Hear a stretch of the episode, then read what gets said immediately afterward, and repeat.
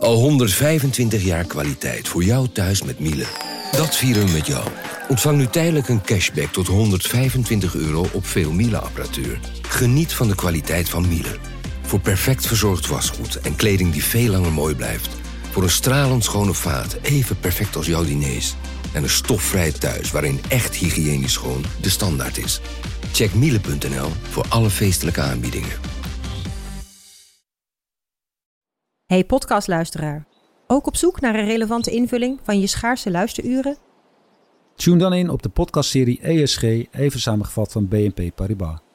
Wij, Marloes en Aldert, spreken daar duurzame voorlopers en wereldverbeteraars. Waarover dan? Nou, bijvoorbeeld of we ooit duurzaam kunnen gaan vliegen. En waarom koeien in de stad nou een goed idee is? Dat en meer elke twee weken in een nieuwe aflevering. Dus abonneer je. ESG, even samengevat.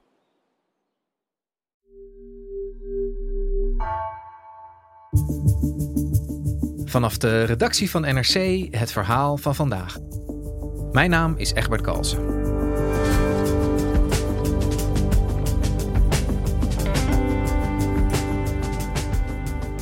Woensdag 20 december veroordeelde het Hof van Justitie in Suriname in hoger beroep de 78-jarige Daisy Bouterse tot 20 jaar cel voor zijn rol in de decembermoorden. Hans Budding, schrijver van het boek De geschiedenis van Suriname, vraagt zich af wat deze definitieve veroordeling voor de toekomst van het land en voor de bevolking betekent.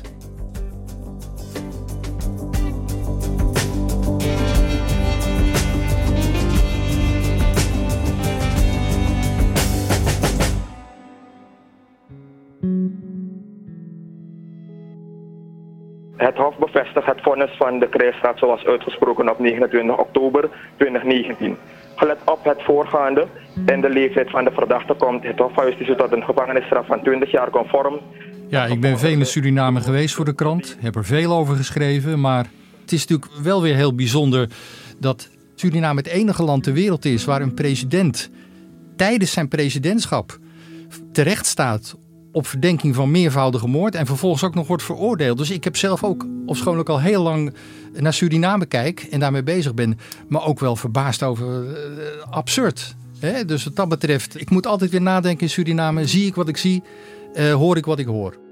Collega Nina Jurna was tijdens de uitspraak in de rechtszaal. Ze mocht geen opnames maken. De rechtbank was hermetisch afgesloten. Nou, de zaak is nu afgelopen. De nabestaanden die komen naar buiten bij de nabestaanden uh, zag ik dat de mensen elkaar omhelsten. Het is toch een opluchting. Ze zijn al 41 jaar bezig met het zoeken naar gerechtigheid. Het Hof heeft bepaald dat er uh, niet zoals het OM had geëist onmiddellijke gevangenneming uh, nodig is. Want, zegt het Hof, dat heeft het OM ook niet onderbouwd waarom ze dat hebben gelast. Maar daarnaast is het ook zo dat het niet nodig is, omdat het vonnis eigenlijk al impliceert dat er gevangenisstraf ja, moet komen. En na de uitspraak sprak ze nabestaanden die ook in de rechtbank aanwezig waren. Ik vind het goed dat nu eindelijk na 41 jaar een eind is gekomen aan het proces. Want het werd op de duur ondraaglijk. Het blijft iedere keer weer terugkomen. Dus het is goed dat hier nu eindelijk een eind aan is gekomen. Hans, wat, wat betekent deze uitspraak voor Suriname? Nou ja, in ieder geval dat er een eind is gekomen aan een slepende rechtszaak die in 2007 is eh, begonnen. Nadat nabestaanden in 2000, net voordat dat nog mogelijk was, eh, een klacht hadden ingediend en om een zaak hadden gevraagd. Toen moest het dus gebeuren. Er zijn allerlei eh, vertragingstactieken geweest. De rechter uitsluiten door de verdediging van Bouterse, et cetera. Maar je kunt zeggen dat na 43 jaar, Bouterse die kwam aan de macht in 1980. Met een koep kwam die aan de macht nu echt wel een, een einde is gekomen aan een, een tijdperk.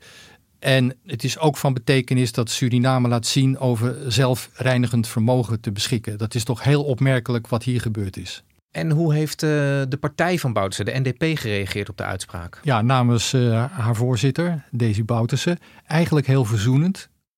Eensgezinde verdere opbouw en vrede van ons verlies Suriname. Kan ook weinig anders, lijkt me. Uh, opgeroepen om in 2025 er alles aan te doen om uh, de verkiezingen te winnen. Dat de partij zich concentreert op het werk na de verkiezingen om af te rekenen met de thans heersende onrechtvaardige situatie in het land. De verklaring wordt ook uh, een beetje gesteld in het licht van de decolonisering. Die thans het belang en het welzijn van het volk voorop heeft gesteld. Ook typisch voor de NDP. Maar het is een uh, verklaring uh, van we moeten verder met het land. Daar komt het eigenlijk op neer. Het blijft natuurlijk de vraag van is dit de opening naar een nieuw tijdperk hè, waarin Suriname een zonnige toekomst tegemoet gaat? Nou ja, daar zijn veel factoren die daarin spelen. Laat me jullie horen! Suriname! Laat me jullie horen! Afgelopen weekend waren op de partijbijeenkomst van de NDP, de partij van Bouterse, een paar duizend mensen aanwezig. Die partijbijeenkomst had als doel om instructies te geven aan de aanhang. Want het heeft geen zin dat de zaak hier uit de hand gaat lopen. Wij geven allen geen van ons allen hebben er baat bij. Dus is het dat de klop van geen kanten. Daarom is het een politiek proces. En Bouters had een dubbele boodschap. Enerzijds riep hij op tot kalmte, maar anderzijds waarschuwde hij ook dat zaken uit de hand konden lopen. Hier ja of nee? Daar ja of nee? Ja, dus Bouterse die, die, die roept op tot kalmte, maar tegelijkertijd doet hij ook echt zijn best om zijn aanhang op te leren. Ja, dat is uh, eigenlijk typisch uh, Bouterse. Een constante in zijn hele carrière. Zich aan de verantwoordelijkheid onttrekken, anderen de schuld geven. Tijdens zijn presidentschap heeft hij 60 ministers versleten, want die hadden het dan gedaan. Het is een beetje zoals Trump eigenlijk. Die, uh, die heeft het ook nooit zelf gedaan. En ik heb natuurlijk ook heel vaak gedacht van wat gebeurt hier in Suriname? Hè? Want het is natuurlijk wel weer heel bijzonder dat hij, dat Suriname het enige land ter wereld is waar een president tijdens zijn presidentschap uh, terecht staat op verdenking van meervoudige moord en vervolgens ook nog wordt veroordeeld. En, en hoe kon deze man, deze Desi Bouterse Suriname, zo lang in zijn greep houden? Enerzijds werd hij gehaat en anderzijds was hij ook heel geliefd. Het is een combinatie van zaken. Het kolonialisme speelt toch wel een rol. Zeker bij de Creoolse deel van de bevolkingsgroep. Een afkeer van Nederland. Eh, dat heeft hij geëxploiteerd, uh, zeg maar. Zijn charisma, hij, stond dansend op het podium, al was hij intussen al 60.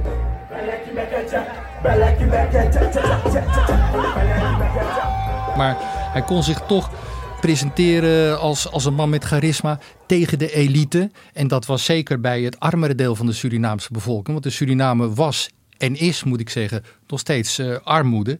Hij is ook van de gemengde afkomst, hè, Indiaans bloed, Creools bloed, zelfs nog Zeeuws bloed, hè, de naam Bouterse. Dat betekent dat hij ook zeg maar etnisch als het ware neutraal was. Dus hij werd niet geïdentificeerd met één groep. En om even over de, met name bij de Creoolse bevolkingsgroep, waar, waar de meeste sympathie lag, zeker aanvankelijk.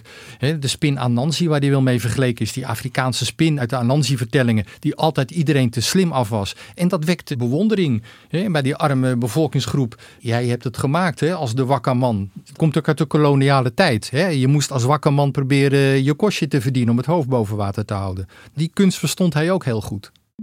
En eh, wat ook gebeurde, hij heeft zich verrijkt in de drugshandel. Sommigen die vonden het prima, hij werd rijk, nou mooi dan. Maar bij anderen maakte hem dat zeer gehaat. En, en hoe is het eigenlijk zo gekomen met hem? Is hij altijd al politiek actief geweest? Nee, eh, zeker niet. Eind jaren 60 uh, ging hij zijn vriendin achterna uh, naar Nederland, zat in dienst, volgde militaire opleiding in de militaire school in uh, Weert. En hij was eigenlijk ja, is er zeggen, een, een burgermannetje in een rijtjeshuis, uh, woonde in, in Steenwijk, uh, leerde zijn buurvrouw uh, Surinaams koken.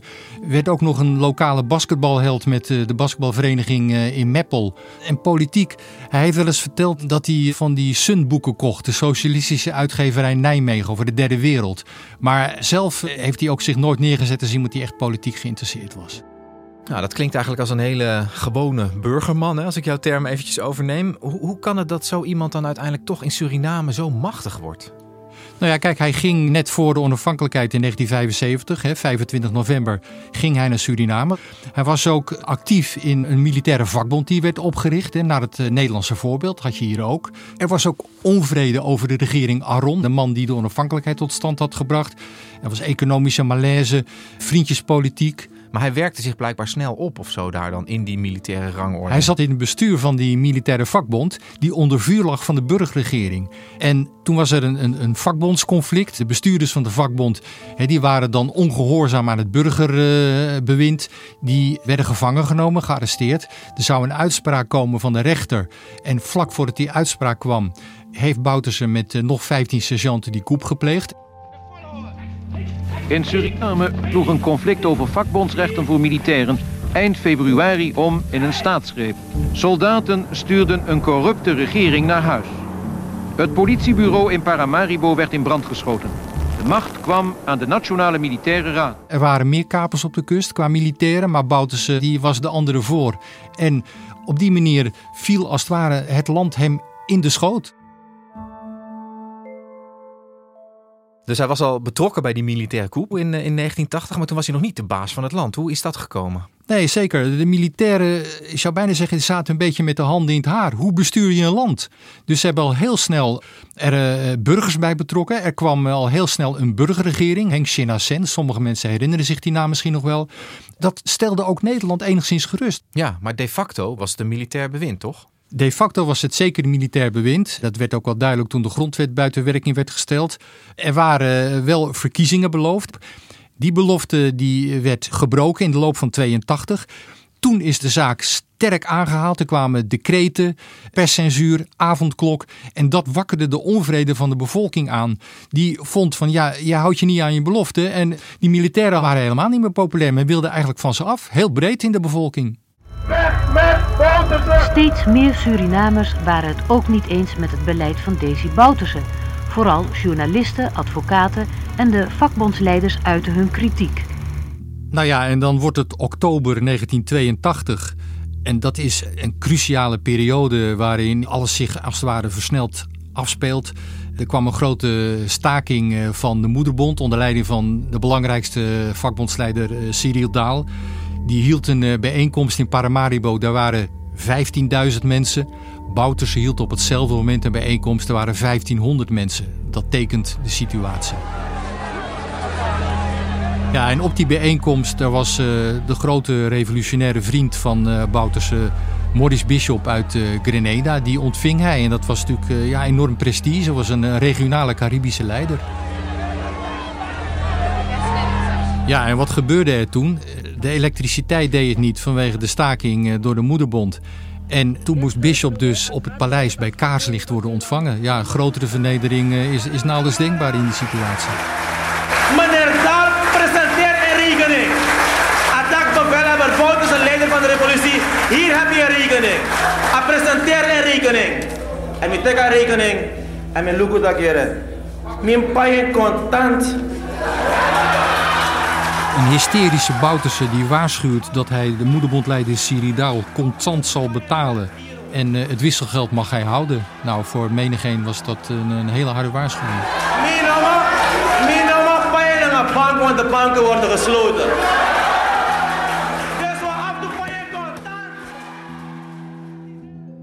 Ja, en toen brak dus die beruchte nacht aan van, uh, van december 1982, de nacht van de decembermoorden. Ja, in de nacht van uh, 7 op 8 december zijn er 15 mensen, of eigenlijk 16 mensen, één mocht uiteindelijk terug naar huis, opgepakt.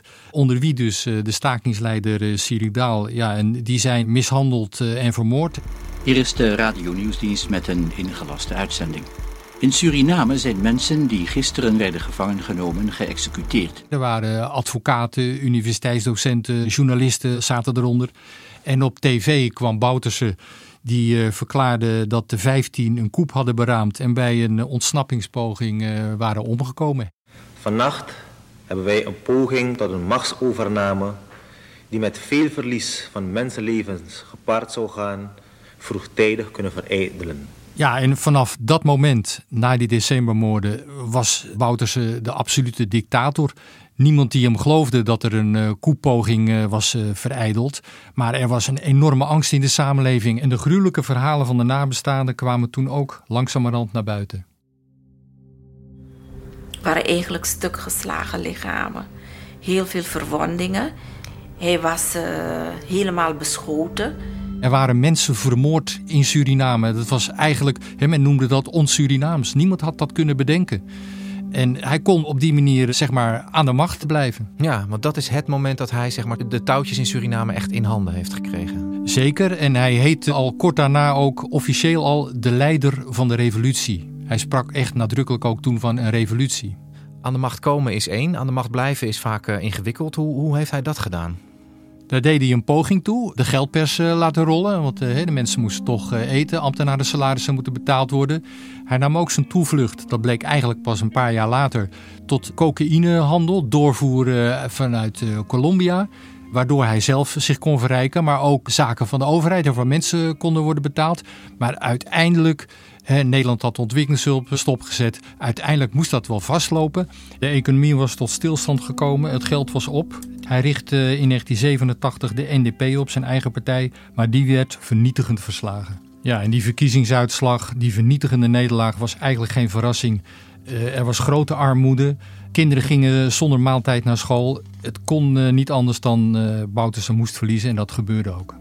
Het was dus uh, zeg maar met de populariteit van die spin Anansi was het helemaal afgelopen. Het was klaar. Ja, Hans, jij vertelde dat uh, eigenlijk sinds 2000 er in Suriname uh, onderzoek wordt gedaan naar de betrokkenheid van Bouterse bij die, bij die decembermoorden. Hè? Dus hij is moordverdachte sinds 2000. Hij is uh, voor de drugshandel is hij veroordeeld. En toch heeft hij in 2010 weer de verkiezingen weten te winnen in Suriname. Dat is toch, ja, vanuit mijn perspectief in ieder geval redelijk onbegrijpelijk. Ja, ik moet zeggen dat ik ook wel verbaasd was dat dat mogelijk was. Men dacht eigenlijk van Bouterse komt niet meer terug op het politieke toneel. Maar zijn partij die was toch weer opgestaan. Intussen had de regering Venetiaan, de burgerregering tussen 2000 en 2010, de economie moeten saneren. En dat ging best wel redelijk, maar mensen merkten er toch eigenlijk te weinig van. En ja, in die context, hè, er was een nieuwe zakenelite ontstaan met crimineel geld. Daar hadden zakenlieden uit diverse groepen hadden zich bij hem aangesloten zeg maar, om opportunistische redenen. En die financierden die partij. De NDP was ook eh, zeg maar, heel professioneel georganiseerd. En het was intussen al lang geleden, die decembermoorden. En dat proces de Surinamers die bemoeiden zich er eigenlijk niet zo. Die keken ernaar, maar die hechten daar verder niet echt heel veel waarde aan. Dus dat speelde niet echt electorale rol op dat moment. Dat leidde ertoe dat hij na de verkiezing in 2010 weliswaar in coalitie met de Marron-partij van Ronnie Brunswijk, daar ging hij mee eh, samenwerken en uh, daar kwam dus een regering uit. En terwijl hij president was, liep dat proces dus gewoon door voor die decembermoorden? Ja, dat, dat is op zich natuurlijk al heel merkwaardig, maar dat liep inderdaad door. En Bouters had zelfs beloofd dat hij zich er niet mee zou bemoeien. Maar dat bleek in 2012 al meteen anders te liggen toen de strafeis eraan zat te komen. En het werd ook wel duidelijk dat daar een fikse eis zou komen. En toen heeft hij in het parlement een amnestiewet er doorheen gejaagd om er vanaf te komen. Uiteindelijk, kort samengevat, de rechterlijke macht, justitie hield zijn rug recht. Hè, want je mag je niet tussentijds in een lopend proces, daar mag je niet mee bemoeien, staat ook in de grondwet. Kortom, uiteindelijk heeft hij die zaak niet kunnen stoppen. Ja, kijk, jij kent het land heel goed. Heb jij een verklaring waarom iemand die dus een drugsverdachte en een moordverdachte is, zeg maar op steun kan blijven rekenen? Ik zal je eerlijk zeggen dat ik nog steeds flabbergasted ben daarover, over hoe dat mogelijk is. Het religieuze aspect, Surinamers die zeiden laat God over hem oordelen. Bouterse had zich ook bekeerd tot Pinkstergemeente. Eh, manifesteerde zich echt als een gelovige. En het was eigenlijk een beetje zo van geef hem een tweede kans. Hij weet nu hoe het niet moet. Nu kan hij laten zien hoe het wel moet. Ja, ongeacht wat hij op zijn kerfstok heeft. Ja, en dat blijft mij nog altijd verbazen. Je zou er zelfs boos om kunnen worden van hoe in godsnaam is dit mogelijk? hoe hebben jullie Surinamers dit zo kunnen laten gebeuren? Maar in die context, wat ik net zei, is het enigszins verklaarbaar. Maar uiteindelijk blijft het heel bijzonder dat deze rechtszaak in een vonnis van 20 jaar cel is geëindigd en dat hij die rechtszaak niet heeft kunnen stoppen. Eh, en tegelijkertijd was de corruptie, uh, had ongekende hoogte bereikt. Uh, goudconcessies werden aan vriendjes uitgedeeld. Er was wanbeleid, armoede. Er werd zelfs 200 miljoen US dollar spaargeld uit de centrale bank gestolen. Dus die verkiezingen van 2020 kon hij nooit meer winnen. Goedemiddag. Het Surinaamse parlement heeft, zoals verwacht, Cham Santokhi gekozen als nieuwe president. Elke dag weer zal ik als president de vraag stellen: draagt wat wij doen bij aan een beter Suriname? En toen werd oud-minister van Justitie, die het decembermoordenproces mogelijk had gemaakt, die werd alsnog president. Zijn grote vijand van vroeger. Ja, Hans, uh, dus na 23 jaar nadat de zaak begonnen is, is dan nu eindelijk er een definitief oordeel uitgesproken over, over de rol van Boutsen. Hij is veroordeeld. Is hiermee, denk jij, nu ook echt een hoofdstuk afgesloten voor Suriname? Ik denk, in Suriname, bij God in Suriname is alles mogelijk, zeggen mensen wel eens, zeggen Surinamers ook zelf. Ehm, ik denk het eigenlijk wel. En intussen is er ook zeg maar, een jeugd die op sociale media zit, die internationaal rondkijkt en die willen gewoon goed bestuur. Die willen dat dit gedoe stopt. En die hebben overigens ook kritiek op de huidige regering, waarin ook best een heleboel misgaat. Maar bouten ze terug daarvan de meeste Surinamers zeggen echt van uh, nee, dat tijdperk is afgesloten. Dat is een anachronisme deze man geworden. Ja. En economisch gaat het nog steeds niet heel goed met Suriname volgens mij. En is ook de corruptie nog niet helemaal opgelost. Ben jij nou hoopvol over de toekomst van het land? Ik heb af en toe wel mijn twijfels. Maar ik moet erbij zeggen, macro-economisch hebben ze de zaak beter op de rails. En men kijkt natuurlijk ook over een paar jaar de olievondsten voor de kust. Ja, die moeten Suriname eigenlijk boven Jan helpen. De vraag is dan wel van uh, hoe gaan ze met dat uh, geld om? En ik denk ook een hoop Surinamers denken van uh, het is maar heel goed dat Bouterse daar niet meer de zeggenschap over heeft straks. De schaduw van Bouterse die 43 jaar over het land heeft gehangen, ja, die schaduw is mijn inschatting is weg. Ondanks de wrijving die er toch ook nog wel duidelijk is met die diehard fans van, uh, van Bouterse.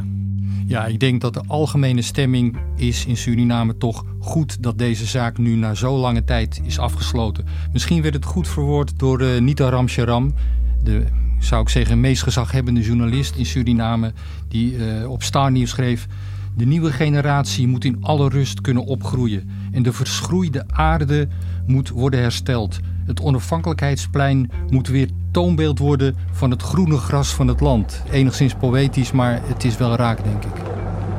Dit is een heel belangrijk moment. We moeten blijven leven met de dingen die nooit voorbij zullen gaan. Maar we kijken vooruit en hopen dat iedereen in Suriname daar lering uit zal trekken en dat we met elkaar verder gaan.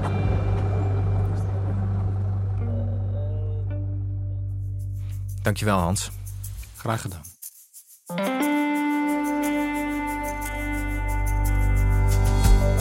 Je luisterde naar vandaag, een podcast van NRC.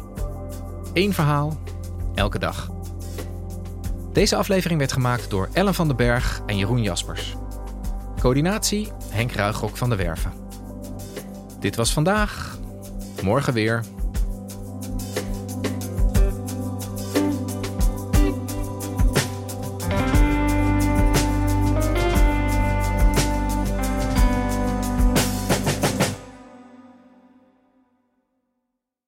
Technologie lijkt tegenwoordig het antwoord op iedere uitdaging. Bij PwC zien we dit anders. Als we de potentie van technologie willen benutten, kunnen we niet zonder een menselijk perspectief. Human-led, tech-powered noemen we dat. Ga naar pwc.nl.